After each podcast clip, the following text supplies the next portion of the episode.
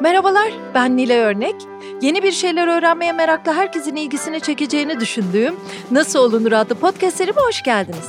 Bu seride mikrofonu mesleklerini ustalıkla icra ettiğini düşündüğüm insanlara yöneltip onlara aynı soruyu soruyorum. Nasıl olunur? Bu bölümde konuğum namı diğer Çiçek Arif, Arif Keskiner. Hoş geldiniz. Hoş bulduk. Aslında ben hoş geldim. Ben size geldim. Normalde biliyorsunuz ben konuklarıma anlatırken mesleklerini de söylüyorum ama Arif Bey için hangi birini söyleyeyim? Yani yaptığı işler ayrı, meslek denilebilecek uzun süre yaptığı işler ayrı. 83 yıla neler neler sığdırmış biraz bahsetmek istiyorum. Ee, onun için de bir metinden yararlanacağım ilk önce. Ondan sonra bir şeyler de söylemek isterim ve sorulara geçeceğim. İstanbul Kültür Sanat Vakfı yani İKSV Arif Bey'e verilen onur ödülü ile ilgili bir özgeçmiş yazmış. Önce oradan aktaracağım. Çünkü bunları aktarmazsam program sonunda çok çok daha fazla şey eksik kalacak. Deniliyor ki oradaki metninde gazeteci, oyuncu, yayın evi müdürü, sinema muhabiri, film yönetmeni hatta fotoromancı ama en çok film yapımcısı. Türk sinemasının en özgün sinemacılarından Yeşilçam'ın neredeyse tüm önemli isimlerinin yollarının bir şekilde kesiştiği Çiçek Arif. 1938'de Adana'nın Osmaniye ilçesinden başlayıp Beyoğlu'nun Yeşilçam sokağına uzanan imrenilecek kadar renkli bir hayat hikayesi Arif Keskiner'inki.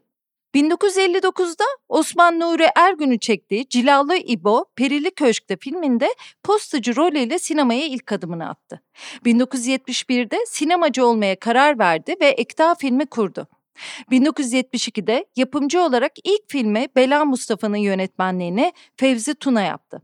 Yapımcı olarak Türk sinemasına kazandırdığı benzersiz filmler arasında Otobüs, Tunç Okan, Kapıcılar Kralı Zeki Ökten, Selvi Boylum Al Yazmalım Atıf Yılmaz, Maden Yavuz Özkan, Köşeyi Dönen Adam Atıf Yılmaz, bir TRT dizisi olan Bay Alkülü Takdimimdir, senaryosuna katkıda bulunduğu Piyano Piyano Bacaksız Tunç Başaran sayılabilir. Filmciler Kooperatifini kurarak Yeşilçam'da kara borsayı ortadan kaldıran başkan oldu. SESAM'da başkan yardımcılığını sürdürdüğü sıralarda Türker İnanoğlu ve Tanju Gürsoy ile birlikte Türkiye Büyük Millet Meclisi'ndeki komisyon toplantılarına katılarak sinema yasasının çıkartılmasını sağladı.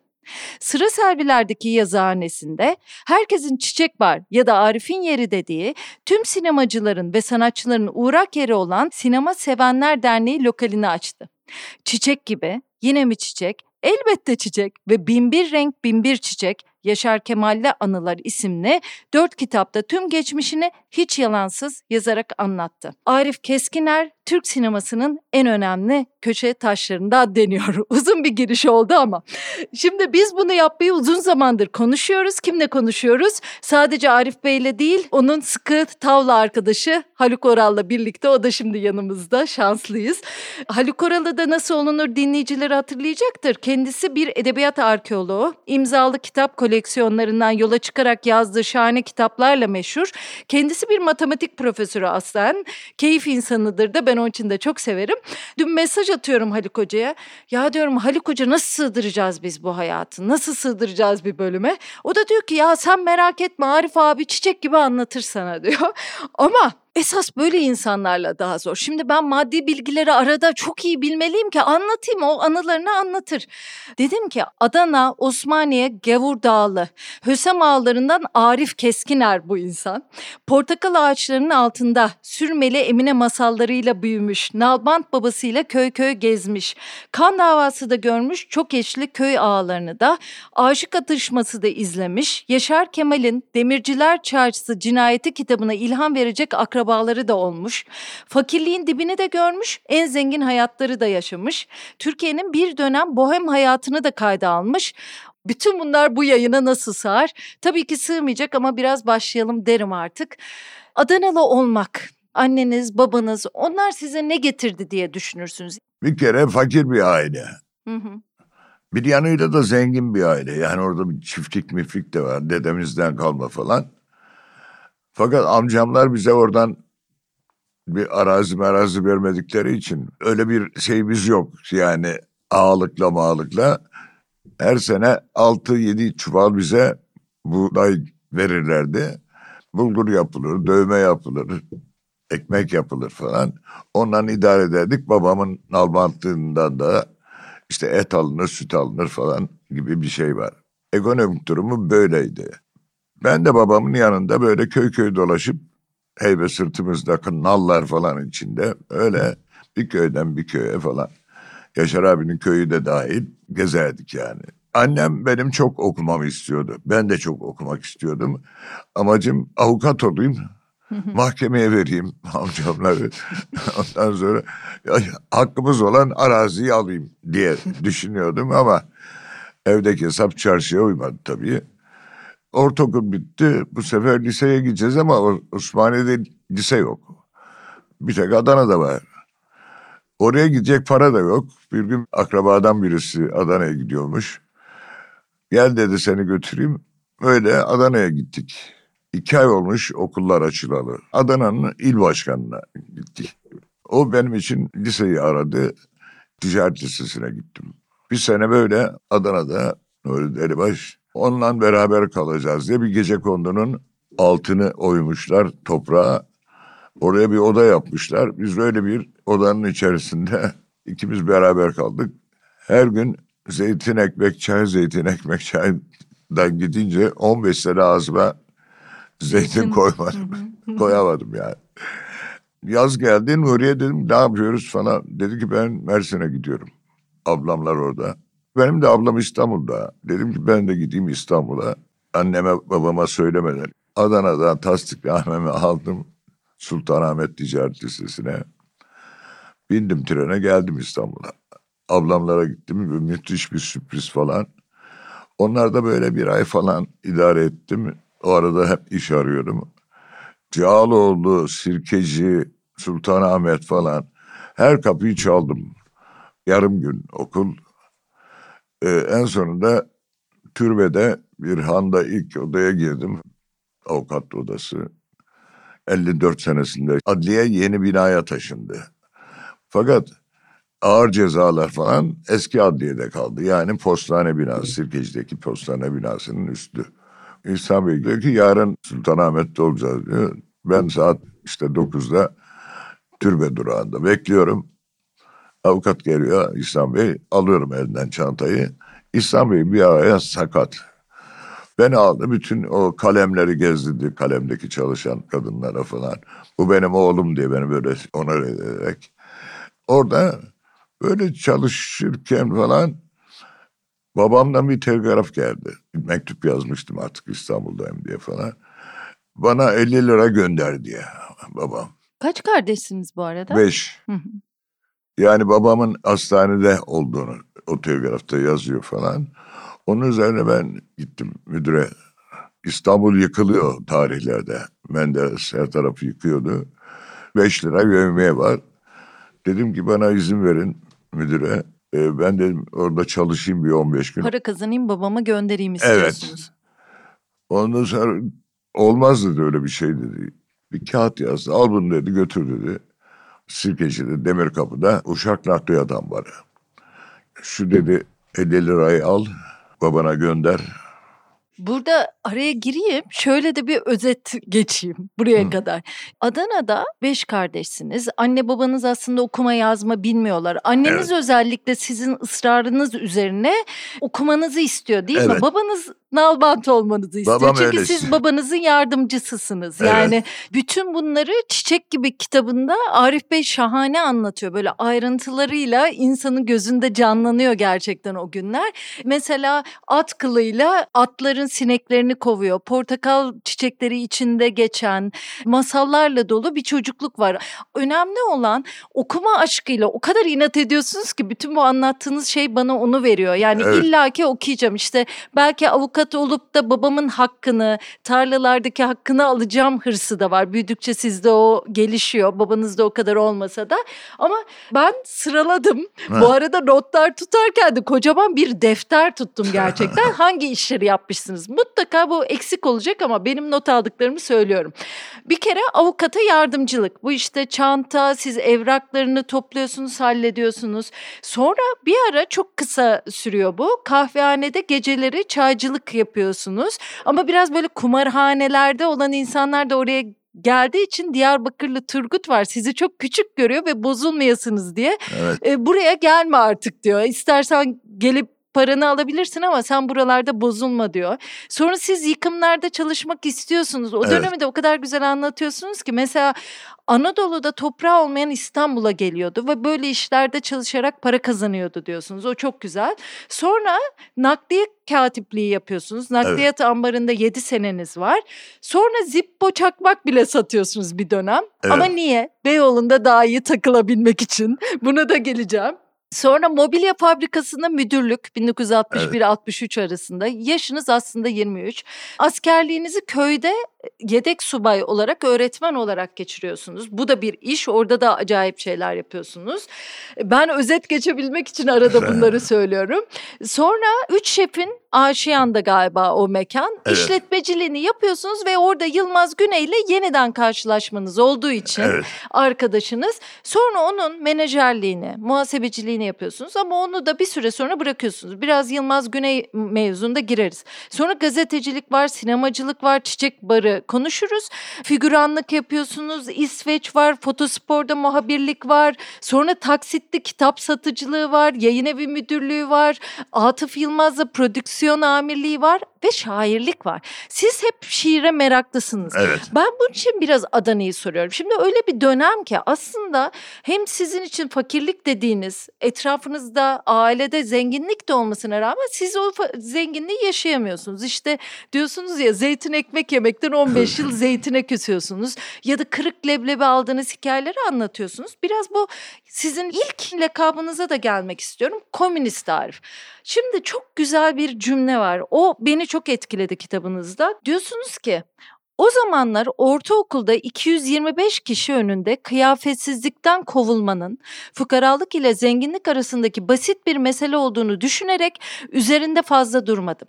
Fakat Nedim'in çocuk yaşta kamyondan düşerek ölmesinin fukaralıkla çok yakından ilgisi olduğunu anlamıştım. Evet. Şimdi o yıllarda sizde bu hak, adalet duygusu belki babanızdan, aileden de gelen bir duyguyla gelişiyor herhalde içinizde diye düşünüyorum. Ondan evet. sonra Nazım Hikmet'in şiirleriyle tanışmanız da sizin lisede komünist e, lakabını almanıza da yol açıyor. Evet. Siz sürekli okuyorsunuz. O zamanlar Nazım Hikmet kitabı yok, basılı değil.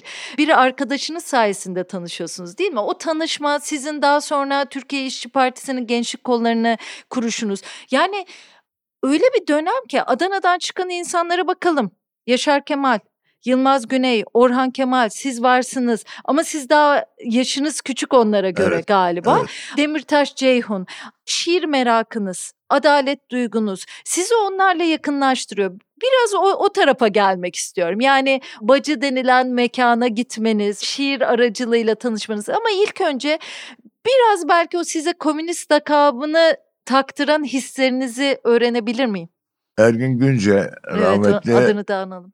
O da şiir yazıyordu ki o şair oldu biz olamadık. Estağfurullah siz ama, ama tabii şiiri hiç bırakmadım. Ergin ciddi anlamda şairdi. Ve şiir konuşuyoruz sürekli. Sultanahmet'te cezaevinin karşısındaki sokağın içinde Mehtap Gazinosu diye bir kıraathane vardı. Bütün boğazda ve adalara hakim bir yer. Domuz damı da derlerdi oraya. Orada buluşuyorduk. Siz 16-17 yaşındasınız aslında değil mi o evet, sıralarda? 16 yani yaşındayım. 17 çok yaşındayım. Genç, evet. Ondan böyle arkadaş olduk falan.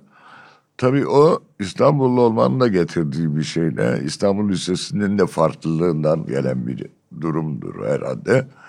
Nazım anlatıyor o bana. Nazım'ın şiirlerini getirmeye başladı. Onları hemen bir günde ezberliyordum yani bir gecede falan böyle.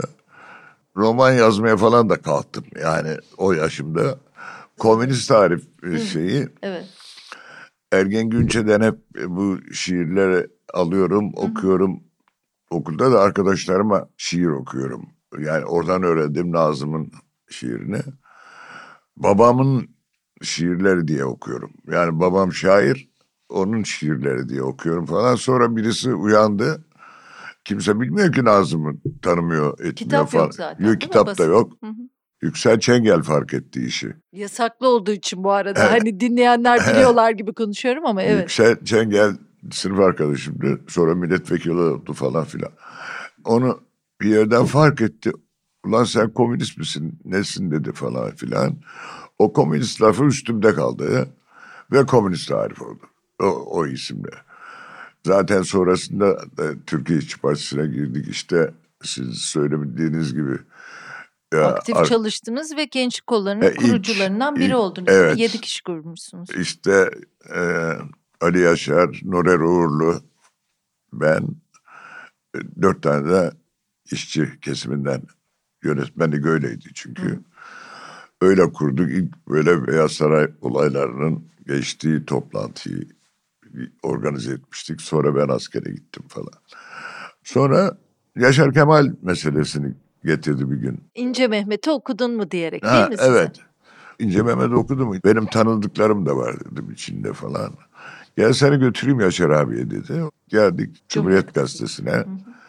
Karşı köşede solda masanın arkasında Yaşar abi oturuyor. Orada da yurtabender servisi şefi yaz Yaşar abi için öyle bir şey koymuşlar. Kalktı Yaşar abi e, Ergin oğlum güzelim falan diye böyle şey öpüştüler. Bu kim dedi. Abi dost benim arkadaşım Osmaniye dedi. Sen de hemşerin dedi. Onun için getirdim. Tanıştırmaya dedi. Yaşar abi böyle döndü baktı. Nerelisin dedi. Osmaniye'nin neresinde? Dedim ki içinde. Kimlerdensin dedi. Hüsam Ağalardanım dedim. Sülaleni diye böyle bir küfür savurdu.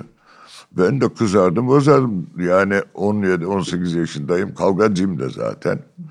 Ondan yapacak şey kızardım falan. Yaşar abi fark etti. Elini böyle omuzuma koydu. Kimin oğlusun dedi. Dedim ki Nalbant Hasan'ın oğluyum. Ulan desene ki dedi Hasan Amem'in oğlusun. Dedi. Böylece Yaşar abiyle tanışmış olduk.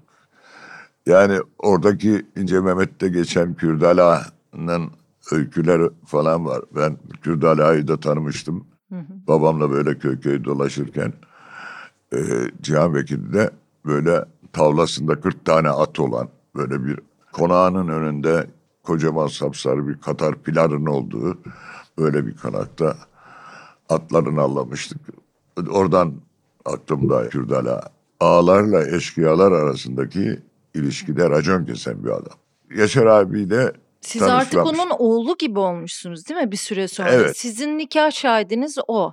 Sonra düğün yemeğinizi veren o. Hem de İnce Mehmet'in yabancı basımından gelen ilk parayla evet. e, size düğün yemeği yapıyor. O da bir şans oluyor ama evet. şeyi de merak ediyorum. Demirciler Çarşısı cinayeti. Sizin ailenizden ilham da var orada değil mi? Ve Yaşar Bey size soruyor. Diyor evet. ki ben kullanabilir miyim? Evet. O çok güzel bir hikaye. Evet. E, yani hakikaten dediğiniz gibi baba oğul gibi olduk. Bir gün dedi ki ya bana ya dedi artık ben dedi bu şeyi sizin kan davasını dedi yaşadım. O tarihte dedi Yaşar abinin babasının vefatından sonra tabii. Biz dedi sizin çiftlikte pamuk toplardık dedim. Hakka emmenin dedi öldürüldüğünü haberi çiftliğe geldiğinde dedi ben çiftlikte çalışıyordum dedi. Ee, Mehmet Ali de Allah vardı ona atladı doğru Osmaniye'ye dedi gitti falan. Yaşar Kemal'in ilham aldığı amcanız bir karakter. Hakikaten evet. üstüne film yapılası, hikayeler yazılası bir karaktermiş. Hakikaten yani öyleydi. Bir kan davası içinde evet. belinde silah olan bir adam. Sırtını hep duvara yaslayıp evet. böyle dört sandalyede birden güvenlik için oturan ama yiğit bir adam. Yaşar Öyle. Kemal'le bir ilişki de kuruyor. Muhabbet evet, de ediyor evet. daha önce. Etkiliyor onu gibi. Ya da ne bileyim işte siz bir gün evine gidiyorsunuz aşıklarla atışıyor. Evet. Öyle yetenekli bir evet. adam. Beğeniliyor falan. Şimdi öyle hikayeler içinde büyüyüp İstanbul'a geliyorsunuz. Bu program nasıl olunur ya sizdeki nasıl olunurlara bakarken bir şunu gördüm. O kadar çok öğrenmek ve var olmak istiyorsunuz ki bacı mıydı o mekan? İlk bir arkadaşınızla Meyhane, evet. gidiyorsunuz meyhaneye. Sizi tanıttığı kitle ondan sonra sizin dostunuz oluyor. Evet. Yani oradaki var olma çabanız çok güzel. Utanıyorsunuz, sıkılıyorsunuz diyorsunuz evet. ya. E, yontulmamışlıklarım vardı diyorsunuz aynen, mesela. Aynen. Bilmiyoruz yani ne gazete gelmiş evimize ne kitap girmiş. Birdenbire senior kan işte yolda küçük sahnede oynuyorduk. Bir de kötü adam olarak filmlerde oynuyorduk. Öyle tanıyorum. Caddede görünce tanışmayı istedim. O girişkenlik harika ya evet. girişkenliğinizi. Belki de gençlikten ama e, şimdi e, bu arada diyorsunuz ki film oyuncuları İstanbul'a ilk gelen Anadolu insanların akrabası gibidir. Evet. Aileden sayılır. Her gün sinemada gördüğün insanla sokakta ilk defa gördüğün insan aynı olur mu? Birden yakınlık duyarsınız, hayranlıkla karışık gibi böyle evet. devam eden bir tarafınız evet, var. Belki doğru. de girişkenliğiniz o yakın hissetmekten yabancı Herhalde olduğunuz yani, bir şehirde. Yani Bence şimdi daha enteresan. Yani televizyonlar çıktı ya. Tabii. Yani Anadolu'nun bir köşesindeki bir adam televizyondaki şeyi bir arkadaşım öyle demişti. Çiçek barla ilgili bir şey anlatırken bilmeyen Ankaralı birisine. Ha dedi nasıl bir bar orası dedi. Arkadaşım da o bir rol Kudatkur rahmetli ressam. Ya dedi işte girersin dedi çiçek bara televizyonu açmış gibi görürsün kendini. Herkes orada. Aynen öyle. Öyleydi evet. Öyle bir girginliğim oldu. Bir de Bacı'da bu. Evet onu anlatır o, isterim. Bacı'ya ilk gidişiniz evet. ve ikinci gidişiniz. Ee, Yüksel Arslan'ı yani onu beklemiyorsunuz ama karşılaşmanızı bir anlatsanıza. Tam bir nasıl olunur hikayesi bence o Şimdi, iki hikaye. seneye rastladım gördüm işte. Meşhur bir adam. Tanışmak üzerine yanına gittim. İşte ben de tiyatroya merakım var. Şiir yazdığımı söyledim ona. Ha öyle mi dedi. Aferin dedi falan. Onu içki içiyor musun dedi. İçerim abi dedim. Param var mı dedi. Var dedim. Haftalık almışım falan. O zaman gel dedi. Baroğan'ın kapısının karşısında Bacı diye bir meyhane. içeriye girdik. Ortada yuvarlak bir masa var. O yuvarlak masanın etrafında Salih Tozan, Muazzez Arçay, Üftad Ekimi, Kemal Ergüvenç oturuyorlar, içiyorlar falan. Onlara selamlaştı seni, onlarla beni de tanıştırdı. İlk defa böyle onlarla tanışmış olmak müthiş bir şey tabii. Asıl yan tarafta böyle bir tonoz kapısı gibi bir şey var. Oradan sesler geliyor. Girelim dedi içeri. Ana baba günü. Birisi de saz çalıyor. Sezer Tansu'ymuş o sonradan arkadaş olduk. Hmm. o. Ondan sonra beni tanıştırdı seni. Dedi ki Adanalı dedi. Genç şairlerimizden falan dedi. Dedim ki Osmaniyeliyim. Osmaniye Adana'ya bağlıydı ya eskiden. Demirtaş birdenbire ya dedi bu Osmaniyeliler ya gavur dağlılar eşkıya olurlar. Kanlı geçidi tutarlar. Geleni geçeni soyarlar dedi. Falan ben kıpkırmızı oldum. Yanındaki şiirin var mı yanında dedi. Ezberimde olduğu için okudum şiiri. Bir tane daha okudum. Kötü şiir yazıyorsun dedi. O Şükran Kurdak olmuş meğerse. Onun yanındaki dedi ki çocuğun üzerine gitme. Büyüdükçe dedi daha iyisini yazacaktın dedi. O da Edip Cansever. Hmm. Onu Edip'in yanındaki destekledi aynı şekilde. O da Fethi Naci. Masanın bu tarafında da pos bıyıklı falan cüsseli ama hep gülen bir adam var. O da Yüksel Arslan'mış meğerse. Onunla da tanışmış oldum. Ben müthiş keyif aldım orada bulunmuş Ortamdan, olmaktan falan filan. Hı hı. Yani sanatçıların içine girdim gibi gördüm kendimi. İkinci gün nasıl gireceğim oraya ben şimdi nasıl gireceğim falan diye. Erkenden gittim.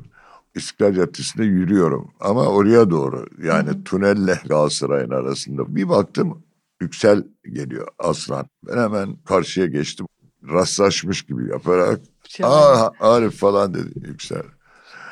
Hadi nereye gidiyorsun dedi. Dedim ya dolaşıyordum. Hadi ya dedi baktı kerahat geldi. Hadi gidelim dedi. Ben gidiş o geçmişim. Bir girdim oraya bir daha da çıkmadım. Ya o, o kadar hoşuma gitti ki sonra anlatımlarınız mesela işte bazen bir kitaptan bahsediliyor. Tuvalete gidiyorsunuz çok da belli etmiyorsunuz. Kitabın evet. ismini yazıyorsunuz. Demin dedim ya Burjuva evinden gelmiyoruz. Yani kitap hı hı. falan görmemişiz. Evimizde gazete alınmamış falan. Öyle bir evden geliyoruz. Okuma yazma bilmiyor zaten annemiz babamız.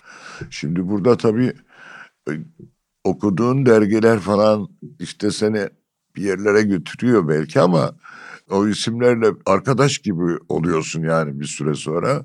Sonra da arkadaş oluyoruz zaten. bir de o arada tabii Baylam Pastanesi'ne gittiklerini öğrendim bu masadakilerin. Hemen ben tabii bayram pastanesi.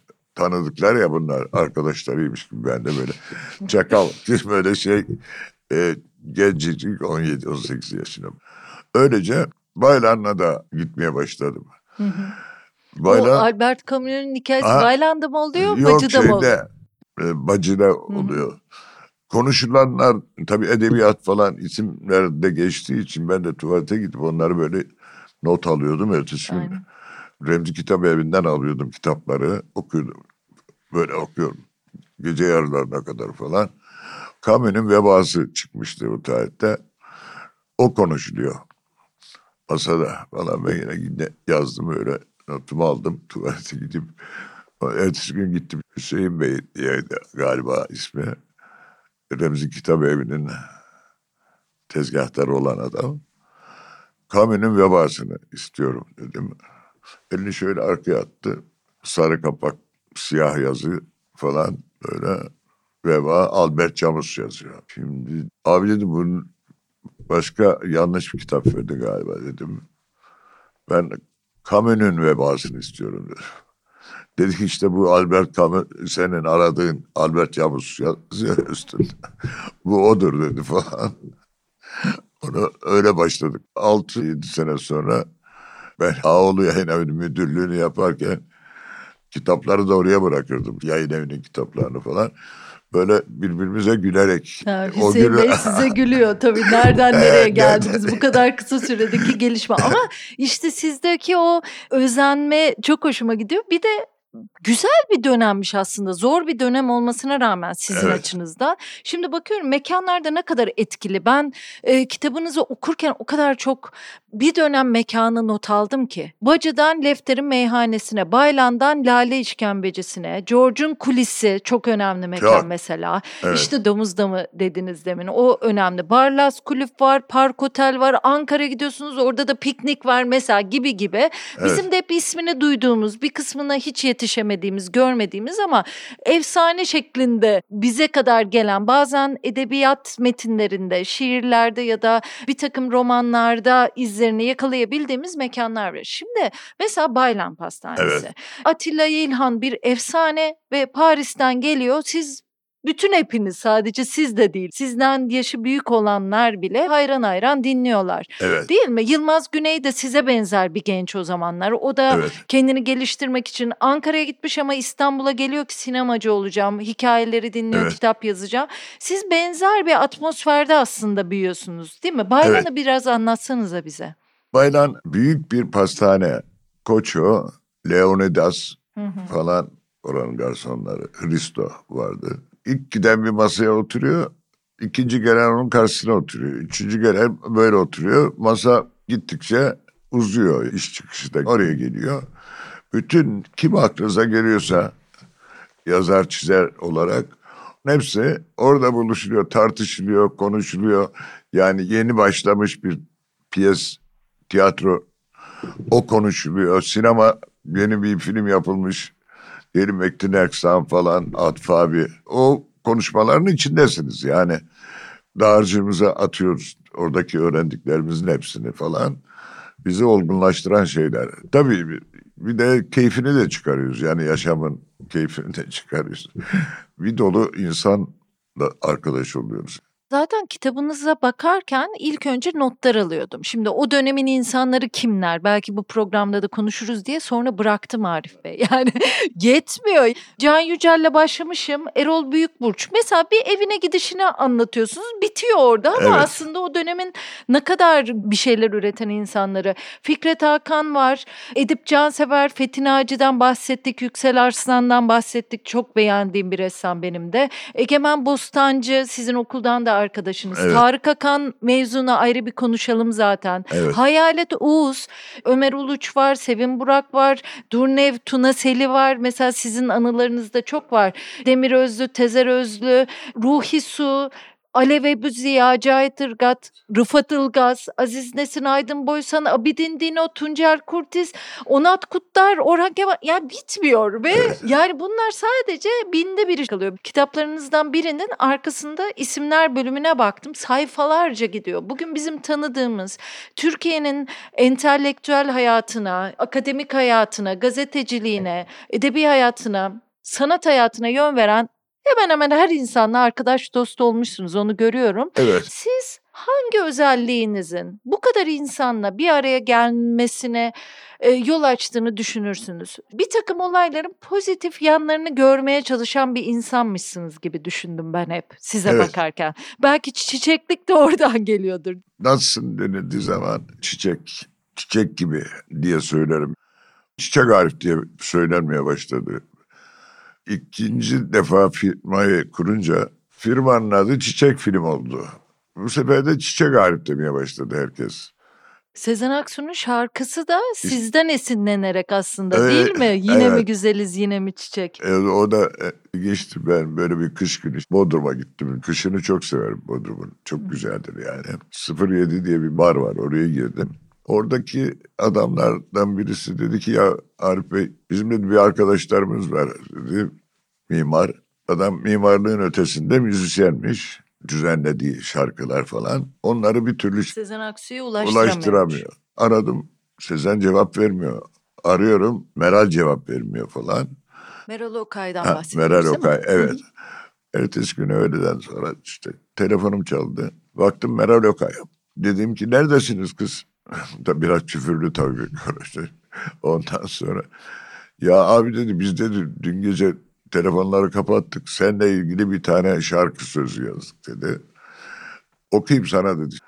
Nasıl dedi vallahi fena değil olmuş biraz dedi. Olmuş dedik falan. Onlar belki de kapandılar, şarkı yazıyorlar. Siz onları birine destek olmak için, yani onları tanıştırmak için arıyorsunuz ve belki de sizin telefonunuzu görüyorlar ama açmıyorlar. Ya Arif'e de bir şarkı yazalım mı diyorlar. O gün hani böyle sıkışmışlarken hani bazen şarkıya sıkışırsın ya bir şey yapalım dersin, dolusundur. Ya Çiçek Arif'e yazalım mı demişler. Öyle bir şey mi olmuş Vallahi mesela? onu bilmiyorum. Onu, onu bilmiyorum. Siz onlarla çok mu görüşürdünüz Çok Sezen Aksu'yla? hemen Ha. hemen her gün beraber olduk. Yani Meral'di, Sezen'di, Sertap'tı. Bir dönem çok beraber olduk. hayata böyle hep pozitif yönleriyle bakan biri misinizdir? Öyle. Onu öyle gibi geldi. Yani Öyle. çiçekte de o var. Ben öyle gibi pozitif bakıyorum. Bak Hı. gerçekten hayata da öyle bakarım. Yani şey hiç pesimist olmadım yani. Hmm. İyi insan olmak çok zor bir şey ya. Yani toplumda tabii. biliyorsun. Ben iyi insan olmaya çalıştım hep. Birisinin ihtiyacını karşılamak adına öyle, herhangi bir problemi çözmek adına öyle. Selçuk Altun'un bir kitabında yazmış, iki kişi konuşuyor. Sen git, çiçek para, orada çiçek Arif var, onu bul, o senin işini halleder diyor mesela. Kel alaka bir şey yerde. İyi şeyleri hep dağıtmak istiyorum. Hayatım Size karşı boyunca. da insanlar öyle olmuş. Belki de o kadar pozitif olduğunuzdan. Hadi Arif gel. Hadi birlikte iş yapalım. Evet. Arif herkes seni seviyor. Gel Evet. şu işi birlikte yapalım. Ortaklık da çok zor bir şey. Ortaklıklarınız da hep Doğru öyle bir şeyle Doğru çıkmış. söylüyorsunuz. Yani onlar da öyle geçti. Ama yani bu arada çok güvendiğin ama çok kötü olan adamlar da Hı. geçti hayatımızdan yani. Hmm. E, muhakkak olmuştur. İşte Evet. onları ama anlatmayı tercih etmiyorsunuz. Etmiyorum, Hep iyi şeyleri etmiyorum. anlatmayı Evet, tercih evet. ediyorsunuz gibi geldi. etmiyorum. Ama yani e, o insanlar da yaşıyor. Onlar da var çevremizde. Aradan tabii ki tercihimiz var. Seçiyorsun yani. Hmm. Nereden bakarsan bak. Herkesle arkadaş olmuyorsun ama herkesin her şeyine yardımcı olmaya çalışıyorsun. Öyle olmaktan da mutluyum aslında. Hmm. Peki hayatınızda kadınlar da oldu. Onlar mutlu oldular mı bundan? Çünkü ne zaman sizin gibi bir adama baksam yani diyeceksiniz ki onlara sormak lazım ama sizin gibi verici, babacan işte bir sofrada mesela hesabı ödeyen e, öyle tahayyül Evet. ediyorum sizi. Öyle insanlara bakınca e, bir de kadın var yani mesela o sırada birlikte yaşıyorsunuz Evet. bir kadınla. Onlar neler hissediyordur diyorum. Hep bu verici adamların, çok sevilen adamların eşlerini hissediyor diye merak ederim aslında. Valla bazı arkadaşlarımın kadınları benden çok nefret ederdi. Bazıları da çok severlerdi. Aslında onlar da sever, nefretleri ayrı. Ben ayartıyorum zannederlerdi. Hmm. Telefon ediyor falan. Arif neredesin? Tamam buradayım. Kaçta? Şurada. Hadi pasajda buluşalım. Tamam buluşalım pasajda falan diyor. Oradan ya kulise giderim bilmem ne böyle böyle. Olağan şüpheli hep siz oluyorsunuz. He, o zaman ben... arkadaş. Peki sizin eşleriniz, sevgilileriniz ne hissediyor? Yani siz de gezen birisiniz. Evet. Çok çok güzel bir öyle. Vallahi ben eşlerimi çok sevdim. Ama onlar da çok iyi insanlardı ya. Yani benim bu yaşamımdan rahatsız oluyorlardı ama mesela ilk eşim hiç... Alice Hanım. Alice şu. Aa, çok güzel bir tablosu kendi, var şimdi. Kendi tablosu Alice'in. Bedir Rahmi Atölyesi'nden de o ressamdı. Sonraki evliliğim ondan da çok iyi yani sevk onun kıskançlığından ayrıldık. O da vefat etti. Çok iyi bir insandı yani. Zaten boşanınca mahkemeden çıktık. Gel dedim şeye gidelim Kumkapı'ya. Lüfer yer falan. Kalktık lüferden. Kumkapı'ya gittik oturduk falan. Ya dedim biz niye boşandık Allah aşkına? Onun da kıskançlığı yüzünden ayrıldık. Ama ölünce kadar da arkadaşım olarak kaldı. Çok iyi bir insandı falan. Ondan sonraki de zaten Moskova Rus. Orada evlendik bir de falan. Komünist biriyle mi evlendiniz? Bu kadar. Yok tam tersi. Tam tersi. Perestroika hmm. ilan edilince bütün herkesin içindeki ortaya çıktı kapitalist hmm. duyguları, zengin olma şeyleri falan. O biraz öyle çıktı. Yani öbürler gibi değil. Ama ondan bir oğlum var. Hasan. Hasan evet. Hmm. Öyle bir şey işte ya. Peki şimdi çok şey sormak istiyorum. Hemen hızlı geleyim. Sizin işte bu mesleklerinizden bahsettik. Gazeteciliğe giriyorsunuz. Yayıncılığınız da var. Umut filmini Yılmaz Güney adına kana götürüyorsunuz ve orada filmci olmak çok istiyorsunuz değil mi? O filmin oynayışından sonra. Evet değil mi? Orada evet. oynanıyor ve siz çok etkileniyorsunuz. Çok. Aslında hani filmcilerle ilişkiniz var. Atıf Yılmaz'la birlikte çalışmışsınız. Hep bir ilişkiniz var ama evet. sinemaya o derece yakın hissetmiyorsunuz. Ne zaman ki Kanda Umut filmine o ilgiyi görüyorsunuz. Müthiş bir şeydi ama. Değil mi? Müthiş bir şeydi. Siz kaçırdınız o filmi. Yılmaz'ın filmi Cannes Festivali'ne davet edildi. Onu bir türlü dışarıya çıkartamıyorlar. Devlet izin vermiyor dedim. Yılmaz'la evdeyiz oturuyoruz. Ne olacak ne bitecek falan filan. Dedim ki ya ben götüreyim. Nasıl yani dedim. Valize koyayım dedim. Ölüm yok ya sonunda. Olur mu? Olur. Fatoş simokinimi getir dedi. Ne yapacağım simokin? E filmin galası var yani işte orada da madem götürüyorsun falan. Hadi geldi simokinler giyiyor. Yılmaz benden uzun. Kollar dışarıda. Böyle bilmem ne. Onu bozdurduk. Kendime göre bir simokin çıkarttım ondan. Koyduk filmleri valizlere. Hamal geldi valizlere. Abi ağırmış da dedi falan. Film ağırdır biliyorsun. Dedim ki ben çekin yaptırırken sen bunu içeriye gönder. Sana 500 lira vereceğim dedim. Tamam abi merak etme dedi. Ben o, o muameleleri yaparken biletle ilgili şeylere göz ucuyla da bakıyorum. Bizim valizler böyle geçti girdi içeriye. Hamal geldi. Al kardeş dedim sana 500 lirana. Gel dedim sana başka bir şey söyleyeyim dedim. Şimdi ben aşağıya iniyorum dedim. Oradan uçağa bineceğim. Valizler geçtiğini göreyim. Sana bin lira vereceğim dedim. Aman abi dedi ben hallederim o iş dedi. Uçak zaten şurada. Eskiden öyleydi. Baktım yüzüm valizler hakikaten gitti. Uçağa yükleniyor. Ben de en arkadayım o gün. Arif diye bir ses. Terası vardı Yeşilköy e, havalanda.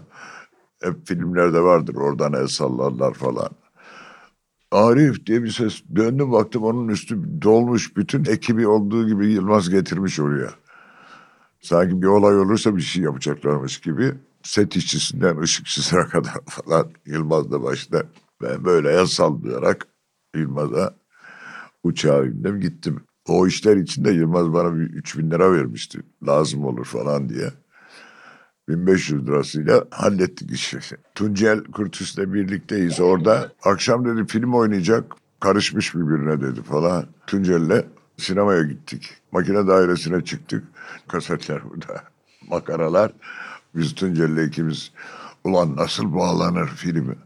Yani biz Tuncel şeyin, Bey oynamış en azından filmde biraz o daha oynamış konu. ben beş kere falan görmüşüm filmi. Bütün bunlara rağmen bir sağlıyorsun şeyi böyle makarayı böyle neresi artık bir şey. Tuncel sen kaç kere eşeğin sırtındaydın gidiyordun diyor bir oran rastlamışım mesela. Üç kere. Gel bakayım şuna bak sen diyorum. O bakıyor.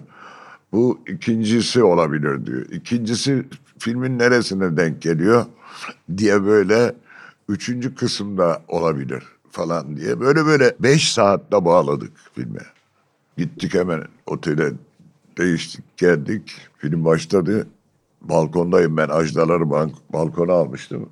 Ajda Pekkan'dan bahsediyoruz evet. bu arada. Şeyde festivalde şöyle bir şey var. Bir filme bakıyorsun beş dakika. Beğenmiyorsan yandaki salona giriyorsun. Onu seyrediyorsun. Hı hı, hı. Kaç kişi çıkacak? Sen aşağıda say ben yukarıda sayayım diye. Başlangıçta öyle başladık. Ben yukarıdayım. Ulan yukarıdan kimse çıkmadı. Çaktırmadan aşağıya da bakıyorum. Oradan da kimse çıkmadı. Ama film bitti. Bir alkış, bir alkış, bir öyle bir şey olamaz. Biz Tuncel'le böyle sarılmışız, hüngür hüngür ağlıyoruz. Onun anlaşılmaz bir şey yani o şey. Dedim lan ben dönüşte filmci olacağım. Bırak. Ya şahane hikaye. Bu zamana kadar yurt dışına sadece bir film gitmiş. O da Berlin'e gitmiş değil mi? Evet. Susuz Yaz. Kandan geldikten sonra film şirketi kuruyorsunuz. Evet. Şimdi öyle büyük filmler ki aslında yapımcılığını yaptığınız filmler. O dönem yapımcılık ne demek? Çünkü bazen bugünkü kavramlarla o günkü kavramlar değişik oluyor ya. Sizin çalıştığınız yıllar 70'ler diyelim. Evet. Yapımcılık nedir? neler yapıyordunuz? Mesela Selvi Boynum Al Yazmam evet. bizim için efsanevi bir film ya da Otobüs hepsinin evet. yapımcısı sizsiniz. Evet bir proje olacak Geliyor. her zaman evet. kendiniz düşünüyorsunuz Hı-hı. ya da falan. E mesela otobüs için Tunç Okan geldi. Tunç İsviçre'de dişçi aslında. Ama o film tutkusu içine yerleşmiş. Bir de proje gibi bir şey var. Böyle anlattığı bir sayfa bir şey verdi bana. Ben Türkiye prodüktörü olacağım filmini. Tamam mı? Tamam dedik. Senaryosunu sansüre göre ayarlayıp yazdırdım. Gönderdim şeye. Bir de öyle bir dönem tabii sansürler. Oradan, oradan onay çıktı sansürden. Yani sansüre göre yazılıyor çünkü o. Ama sonra öyle çekmeyebiliyorsunuz değil mi? Ha çekmeyebilirsiniz. Ondan sonra film yapıldı. Çok farklı bir film. Türkiye'dekiler gibi bir şey değil evet, çok falan. güzel film. Ama çok güzel film. Evet e, ben de çok Hakikaten. Severim. Hala öyle. Tabii orada böyle Tuncel'in oyunculuğu var. Karabuda'nın kamerası var. İsveç'e gidiyorlar çünkü buradan. O İsveç e, görüntüleri falan. Donup suya düşmesi var Tuncel'in. Çok böyle sert şeyler de var ama film çok güzeldi. Onun Türkiye prodüktörlüğünü yaptım. Selvi Boylum al yazmalım. Tamamen bir tesadüf olan. Tesadüf de şuradan 77'de Moskova Festivali'ne gittim. Zeki ile beraber, Ökten'le beraber. Orada Fatma Girikler falan var, Memdu abiler var. Münir Özkul falan var. Böyle bir ekip. Orada Cengiz Aytmatop'a rastladık. Cengiz Aytmatop bizim ekibi sahiplendi. Cengiz Türkiye'ye gelmişti. Ben de o tarihte Ağoğlu Yayın Evi'nin müdürlüğünü yapıyordum. Tanışmıştık. Tanıştın ama öyle bir kere tanıştık. Siz kitabını bastınız mı hiç onu? Hayır ama yani onun bütün şeyler hikayelerini çok seviyorum hı. ve e, hala da çok severim. Güzel şeyler yani. Bana dedi ki ya benim dedi hiç hikayelerimden film yapmıyor musunuz dedi falan. Yapamıyoruz dedim. Ama belki de yapmışlardır. Ama başka isimlerde. O dönem öyle bir dönem. öyle. Evet. Ama dedim bir gün ben yaparsam adını dedim en üstüne koyacağım afişin. Bu arada Sovyetler bir komünizm var bilmem ne var. Bu da Türkiye'de zor dedim senin adında film yapmak falan. Geldik buraya bir film yapacağım. Türkan Hanım'la Kadir falan oynayacak. Arkadaşımızın bir hikayesi vardı. Bu hikaye yapalım dedik. Bir 15 gün falan çalıştık o hikaye. Çalıştık ama sonucu iyi çıkmadı yani. Böyle kapkara bir hikaye çıktı. Türkan Hanım da evde bizi bekliyor ki hikaye ne oldu bir nasıl bitti falan. Ben dedim sen git dedim Atıf abiye. Sen git konuş dedim. Ertesi sabah gene ağzında cigarası böyle. Ne oldu abi falan dedim nasıl geçti dedim. Anladı dedi yani şeyin hikayemizin olmadığını. Cengiz Atmetov'un bir hikayesi var. Al yazmalım diye. Onu çekelim demiş Türkan. Biliyor musun dedi o hikayeyi biliyorum abi dedim. Nasıl bir hikaye dedi. Çok güzel dedim. E onu yapalım dedi. Dedim ki ama ondan iki tane üç tane mi ne fotoğraman yapıldı. Ben bir tarafından fotoğraman yapıyorum o tarihte. evet. fotoğraman yapıldı dedim. Herkes biliyor hikayeyi. E herkes biliyor daha iyi bir film yapacağız dedi. Öyle karar verdik ama haber vermek lazım.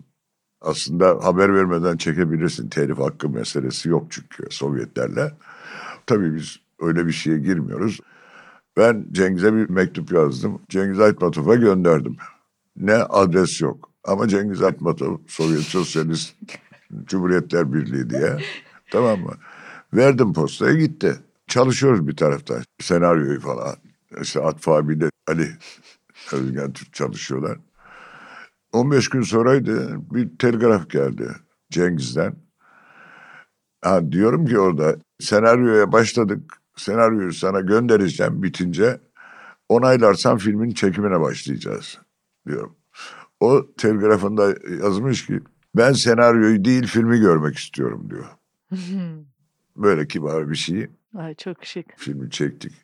Selvi Boylum isminin konması kimin fikri? Çünkü al yazmalım da kalmamış. Bir o de Ali'den Selvi geldi. Hı. Ali'den geldi önüne Selvi Boylum'un konulması. Çok güzel bir film oldu. Çok ödüller aldık bilmem ne yani. Çok enteresan ya. Yani böyle e, aslında az film var ama ne kadar çok ödüllü, bildiğimiz, Evet, beğenilen film var. Siz bunu neye, hangi sezinize bağlarsınız mesela? Vallahi bir şey bilmiyorum sanki bir seçki meselesi ya değil mi? Evet, yani güzel seçkiler olmuş. Onun için söylüyorum. Şimdi ben çok şanslı bir adamım. Ee, bu konuda da. Önce Kapıcılar Kralı Evet. bunu yaptı. Umur Bugay çok yakın arkadaşım. Zeki Ökten çok yakın arkadaşım. Zeki ile Umur kanka zaten. Kemal Sunal da arkadaşım. Şimdi Kemal'de film yapmamız lazım. İşletmeciler istiyor. Fakat Kemal de Arzu filme bağlı. Hmm. Ertem Elimez'e kimseye vermiyor Kemal'i. Ben Kemal'e dedim ki bir film yapalım senden dedim. Yapalım ama dedi Ertem var dedi falan. Ben ayarlarım Ertem'i dedim. Gittim Ertem abi beni de sever. Abi dedim ben bir tane Kemal Sunal filmi yapacağım dedim. Ya çok güzel. Nasıl yani dedi. Dedim ki onlar izin vereceksin. Ben bir tane çekeceğim. Yazıyor bir tane dedim. Peki dedi yaz getir bakayım dedi. Nasıl bir şey olacak. Umur'la da Zeki çalışıyorlar e, senaryo üzerinde. Bitirdiler. Ben de kadroyu kurdum her şey tamam. Bütün oyuncuları tespit etmişim. Anlaşmaları yapmışım. Tamam mı? Aldım senaryoyu ciltlenmiş götürdüm. Ertem Eğilmez'in masasına koydum. Bu ne lan dedi. Dedim işte kapıcılar kıra. Ulan dedi böyle film ismi mi olur? Dedim ya abi işte bunu yaptık dedim falan. Dedi, böyle yaptı. böyle yaptı ama kapıcılar kralı ortalığı yakıp yıkıyor. Ertem abi çağırdı Zeki ile Umur'u. Bana da yazın bir senaryo diye. Çöpçüler kralda yazdılar. Aa o da öyle mi çıktı O da sonra? öyle çıktı. Şahane. Çok güzel hikaye. Konuşurken çok enteresan ayrıntılar çıkıyor. Çok eski şeyleri çok güzel anlatıyorsunuz ya böyle Evet. anıları. Not tutuyor musunuz mesela? Yok. Hmm. Hala çok okuyor musunuz? Günde 3-4 Çok okuyorum. saat Okuyorum. okuyormuşsunuz eskiden. Okuyorum. Şimdi nasıl? Hala da okuyorum. Not tutmuyorum ama bir yerlere bir şeyler yazıyorum. Nasıl bir şey?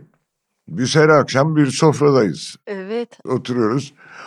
Sofrada ne konuşacak? Herkes kendi hayatından bir şeyler anlatacak Hı. bilgisi doğrultusunda. Yani bir sene içerisinde belki beş kere aynı hikayeyi anlatırsınız başka bir masada. Anlatıcı gibisiniz aslında. E, kesinlikle öyle. Siz mesela e, Yaşar Kemal'i Sürmeli Emine'ye benzetiyorsunuz ya. Evet. Hani evet. bu toprakların Homeros'u belki Aynen de. o. Aynen e, siz de aslında böyle bir anlatıcısınız. Yani birbirinizden biriktiriyorsunuz, toplanıyor o hikayeler. Doğru. Çok acayip anlatıldıkça da çoğalıyor. Mesela Çirkin Kral Yılmaz Güney'e söylenir. Tarık Dursun Kağan'ın bir yazısından çıktığını bilmiyordum. Yani Ha, o- böyle ayrıntılar İsmi çok güzeldir. o koydu. Evet o Tarık koymuş Dursun mesela. koydu. Hmm, çok güzelmiş onlar. Evet. Peki Tarık Akan, sizin onunla da çok yakın bir dostluğunuz var. Var. Onu da biliyorum. Tarık biraz yabaniydi. Yani sadece Arzu filmin kadrosuyla dostluk yapıyordu. Hmm. Arzu filmin Kemal'deki baskısı Tarık'ta da vardı. Tarık önce yırttı o şeyi. Kemal de bizim filmle yırttı. Çok önemli bir şey var Türk sinemasında.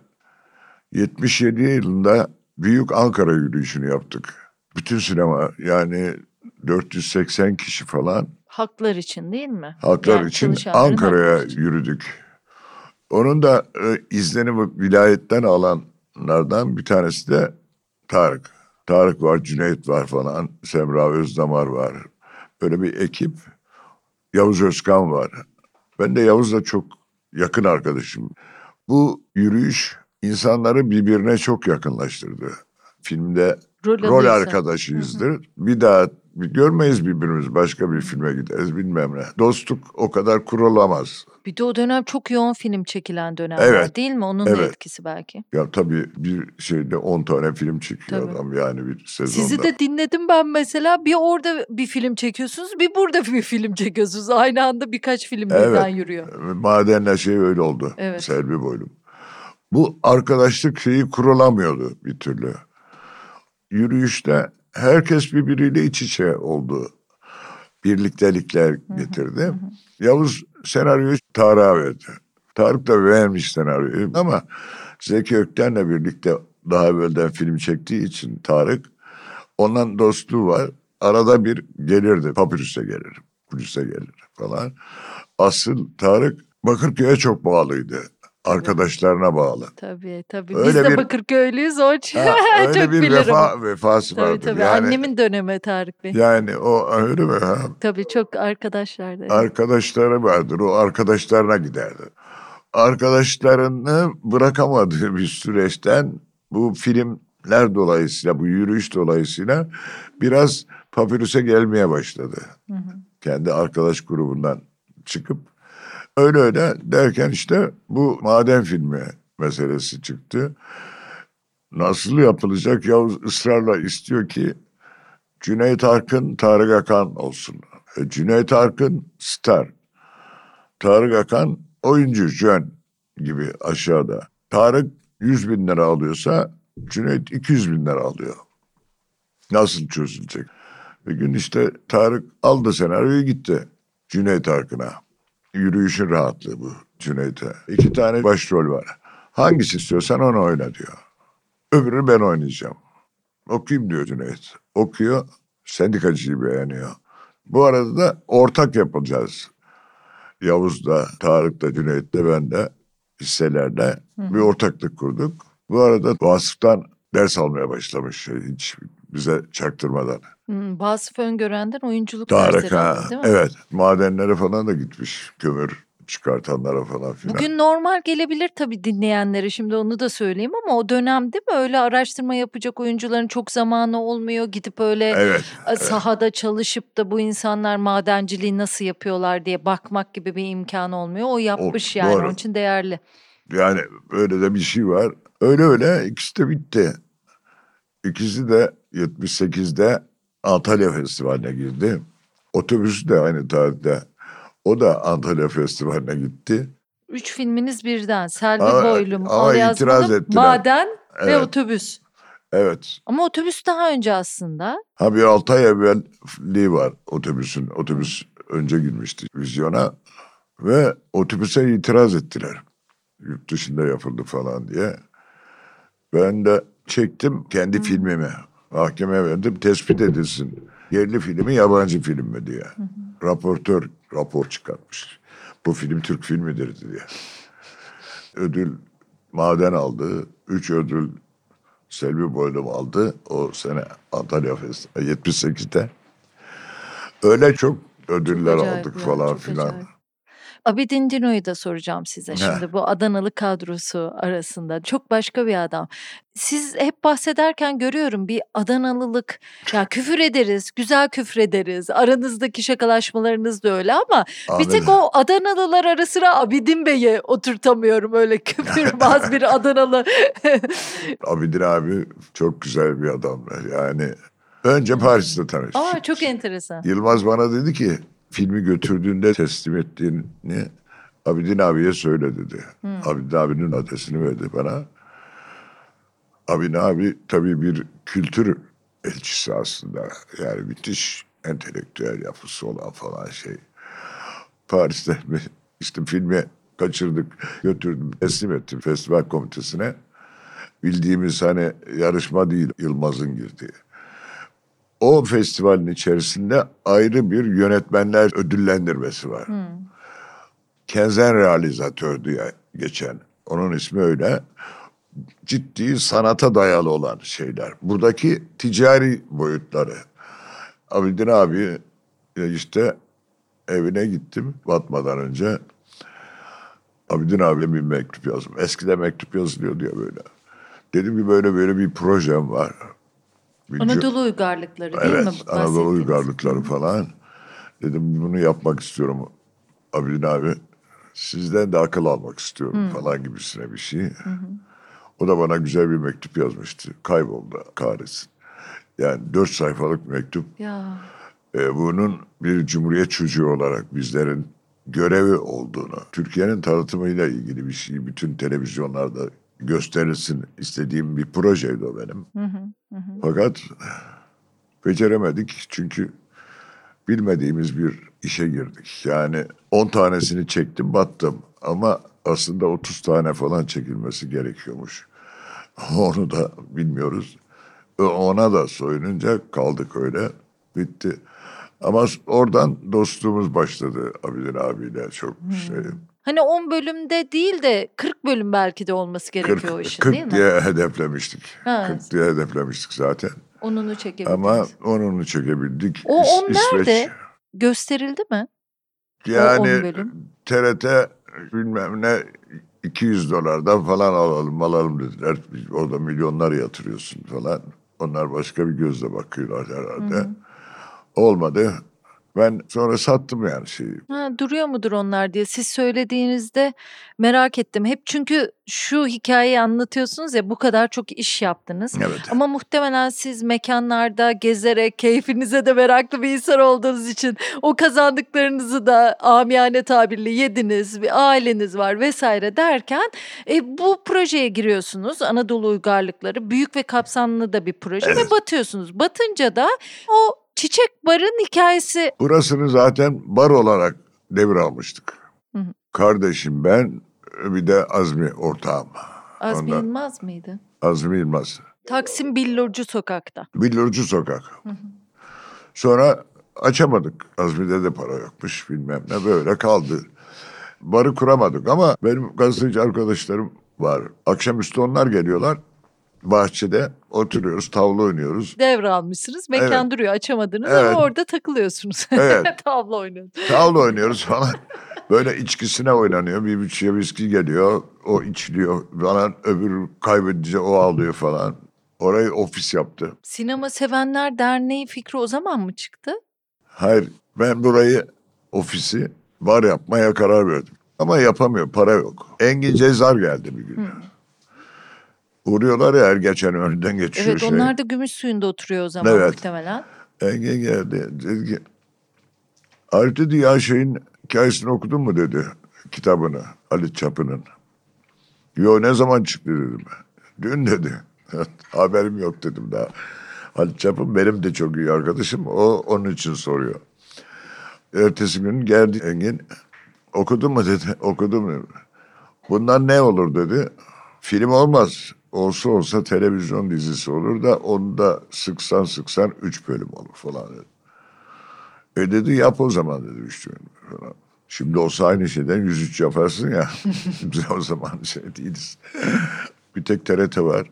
Anlaştık. İsmi ne? Yıl kaç? 84. Hı hı. İsmi Bay Alkolü Takdimimdir. Evet. Onun için size onu söyledik. Bay Alkolü Takdimimdir işte. Halet'in hayat öyküsü. Üç bölümünü çektik böyle. Zaten üç bölüm yapılmıştı. Orada iki milyonlara falan bir para kalmıştı. Borçlarımı ödedim. O parayla barın yapımına başladım. Bar olarak mı kurdunuz? O Sinema Severler Derneği gibi bir isimle kurdunuz galiba değil mi onu? Şimdi bar bitirdik ama emniyetten hmm. vermiyorlar izin. O sokak kırmızı sokakmış. Bir arkadaşım vardı Karanlık Cengiz diye. Cengiz e, dedi ki ben valiyi tanıyorum bir randevu alalım dedi gidelim. o randevu aldı gittik ikimiz.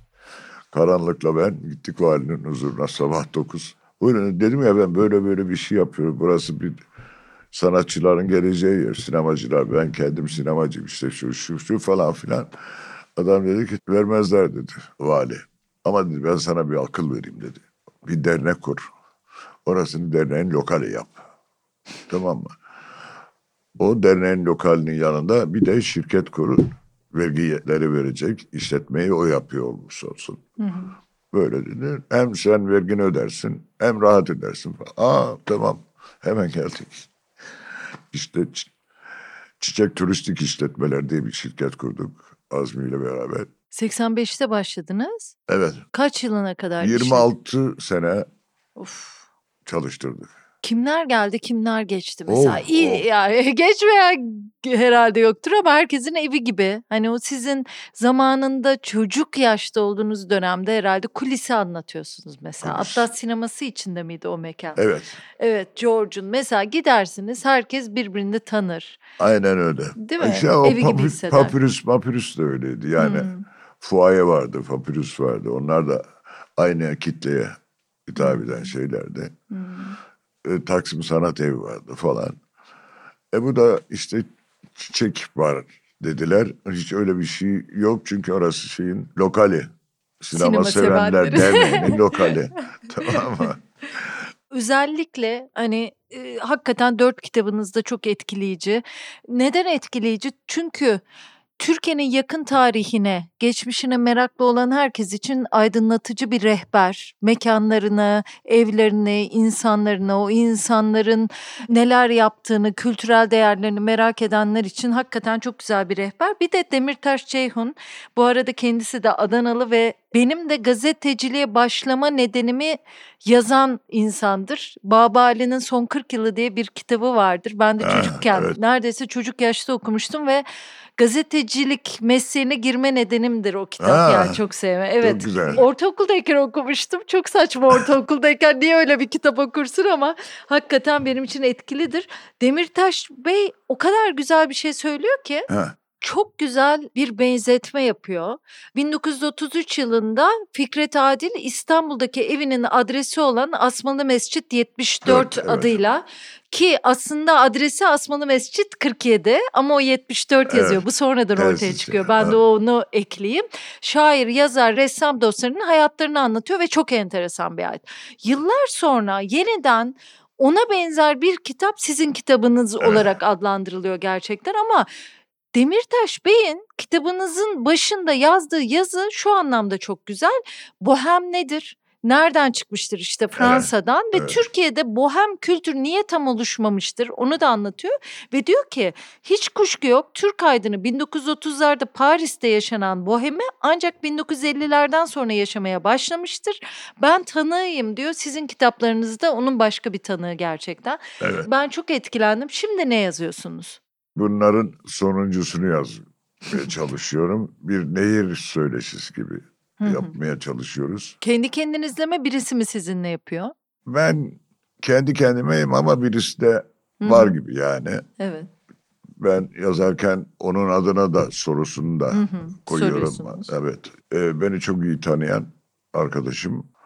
Ondan öyle bir şeye soyunduk gibi. Daha doğrusu Beyoğlu kültürünü anlatayım dedim. Yani Beyoğlu'nu anlatayım. Beyoğlu nasıl olur. olmuş? Hı hı.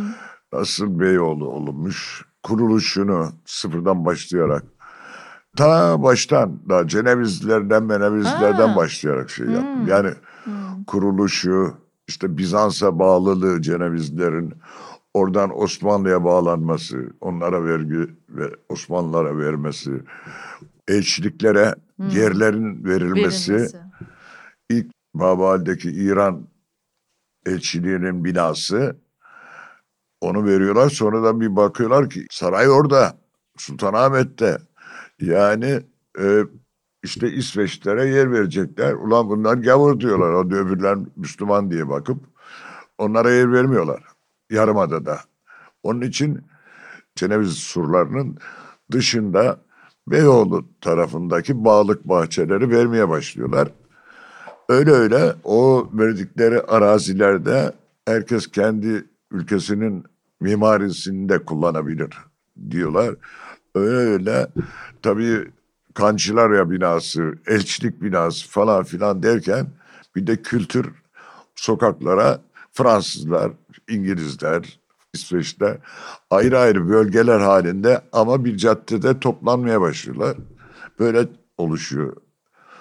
Tabii onlar eğlencelerinde var. Beyaz Ruslar geliyor. Beyaz, o 17 hı hı. işin zaten en patlama noktası. Hı hı hı. O ihtilalden sonra. Ya ben sizden okumayı sizin yaşadığınız dönemi de tekrar tekrar çok isterim. Çünkü mekan bilginiz çok acayip. Ya çok ara sokağa girip çıkmışsınız gerçekten. Evet. Onu da anlıyorum. Böyle bir şey anlatırken bile hani onun evine girdik, bu bara çıktık, oradan ondan sonra krepene girdik, oraya sidikli pasaj derlerdi. Evet. Yani böyle ayrıntılarıyla anlatıyorsunuz. Ben de e, hayranlıkla okudum yani. Aa demek ki orası böyleymiş. Çok not alarak okudum. Size şimdi klasik sorumu sorayım. Evet. Şimdi herkese soruyorum nasıl olunur diye. Ama şimdi size ne nasıl olunur diyeceğim. Yapımcı mı ne bileyim e, mobilya fabrikası müdürlüğü mü ama yani koca bir hayat çok güzel insanlarla yaşadınız evet. gördünüz. Yani bunların toplamıyla işte çok insandan bahsettik. Yaşar Kemal ne kadar yakınlığınızdı yani evet. değil mi?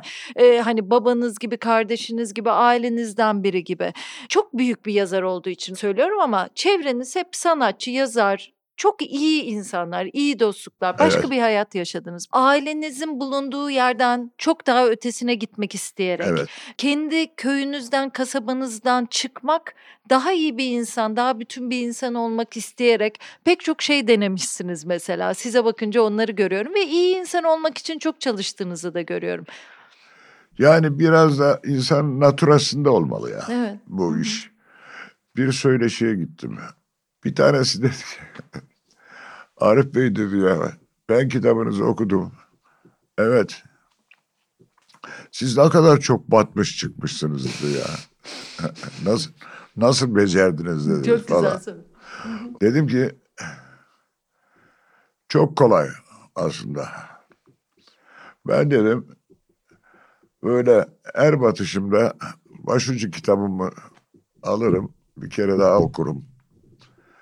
Yeni baştan hayata başlarım, koşturmaya başlarım. Nedir, nedir, nedir? Nutuk dedim. Hmm. Nutuk.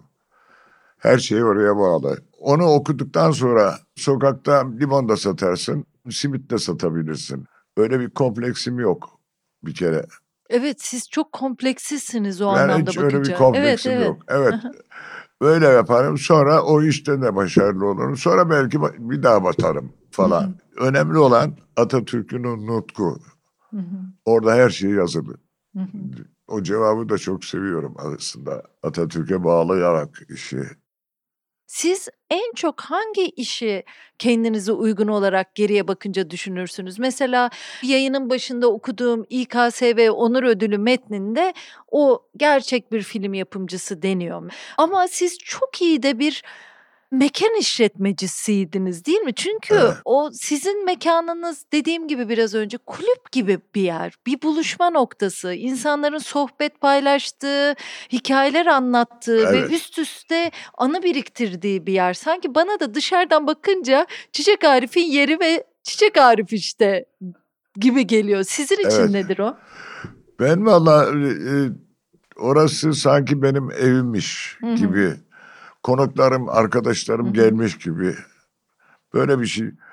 İsmet Aylar falan şey derler ya iyi ki burayı yapmışsın Arif derler. Ya burası bizim ikinci evimiz.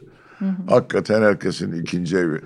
hastalandığı zaman işte özel olarak yemekler gönderdiğimiz insanlar var evine her gün. Öyle şeyler yaptık yani. Öyle bakıyoruz çünkü onlar arkadaşlarımız bizim. Müşteri gibi değil. Anlatabiliyor Evet, muyum? tabii tabii aile gibi hatta Evet. düşününce uzaktan bakan bir insan olarak bile ben onu görüyorum yani. Ama bir şey hayatta beceremediğim bir iş oldu. Bu Atatürk hikayesinde o sarışın kurt diye bir filme başlayacaktım. Adnan Polat'la beraber Los Angeles'a gidip anlaşmasını bile yapmıştık. Bitmişti. 60 milyon dolarlık bir şey. Mustafa Kemal sarışın kurt yapacaktık. Geldik. Olamadı, yapamadık yani. Çünkü hemen bir sonraki gün deprem oldu. 99 depremi. Devlet de 7 milyon dolar vereceklerdi. Herkes can derdine düşmüş falan. Yapamadık. Öyle O kaldı. içinizde kaldı. Anadolu uygarlıkları da güzelmiş aslında. Keşke O o, da da çok olsaymış. güzel bir Evet. projeydi. Çok güzel bir projeydi. O ikisini ben hakikaten. de görmek isterdim. Peki e, Türkiye'de birlikte nasıl daha iyi yaşarız size göre? Şimdi geçmişi de gördünüz, bugünleri de bir şekilde izliyorsunuz. Sizce nasıl daha iyi olabiliriz? Dürüst olmak ya aslında üçkağıtçı olmamaktır. Yani başka türlü nasıl olabilir ki? Yani insan ilişkilerinin daha samimi, gaddar, kapitalist şeyi değil de daha böyle sevecen bakmak insanlara. Hı hı, hı hı. Ali İzzet'in bir tane türküsü vardır. Şiiri. Güzellere güzel bakmak güzeldir der. Ya, ne güzelmiş. Çok güzel bir şeydir yani. Güzellere güzel bakmak güzeldir diye. Güzel bakıldığı zaman her şey... Ya bir ortaklaşa bir şey var aslında. Ee, bizim yani benim yaşadığım dönemdeki şeyde çok paraya ihtiyaç yoktu yani. Yeteneği kadar bir para bize her gün meyhaneye götürmeye yetiyordu yani anladın mı? Defterin meyhanesinde nişan yaptım. Orada Yaşar abiler de geldi işte. 33 kişiyle. 33 kişi tamam mı? Herkes onar lira verdi. Nişanlandık. Böyle bir şey. Anladın mı? Çok da güzeldi aslında. Ne bileyim yani Yaşar abinin çıkarıp ulan evlenmemişsiniz hala evlenmedik. Yez- Yüzük alacak para yok dediğim zaman al lan şu 100 lirayı git iki tane yüzük al. Ben takacağım. Sizin nişanlanacağım. Demesi böyle bir rahatlık, bir dostluk şeyi. Ya mesela Hayalet Oğuz'u anlatıyorsunuz Evet. sık sık. Nasıl bir karakter? Değişik, çevirmen. O çok Kay- o çok şey farklı bir şey. Tabii Kaya Tanış son dönemde bir kitap çıkardı. Ben de henüz okuyamadım ama sizin kitabınızı okuduktan sonra daha da merak ettim. Ha, Hep arkadaşlarının evinde kalabiliyor mesela Öyle, ha. değil mi? Öyle bir dostluk, Evet. destekleme de var. Çok hoşuma gitti. Peki şimdi sizden son programı bitirirken bir şiir istesem. Çünkü siz kitabınızda çoğu insanı anarken ya onların şiirleriyle ya da onların sizi hatırlattığı şiirlerle anıyorsunuz. Siz bir şiir okumak isterseniz. Mesela Haluk Bey Apollinary'in bir şiirini okusa keşke falan dedi ama onu mu okumak istersiniz bilmiyorum. Neyi okumak isterseniz. Evet şimdi e, Yiğit Okur rahmetli benim çok iyi dostumdu. Çok iyi bir yazardır. Yani kitaplar dehşet güzeldir. Bir de kitabı var yani. Yiğit herkesten önce gelirdi bara. Saat böyle üç gibi falan gelir. Kimse yokken oturur bir masada. O günkü keyfine göre ya bir martini içer ya da viski içer. Garson böyle bir pusula getirir. O pusulaların hepsi var. Pusula getirir. Orada bir Apollonere bir martini. Garson getirir bana verir.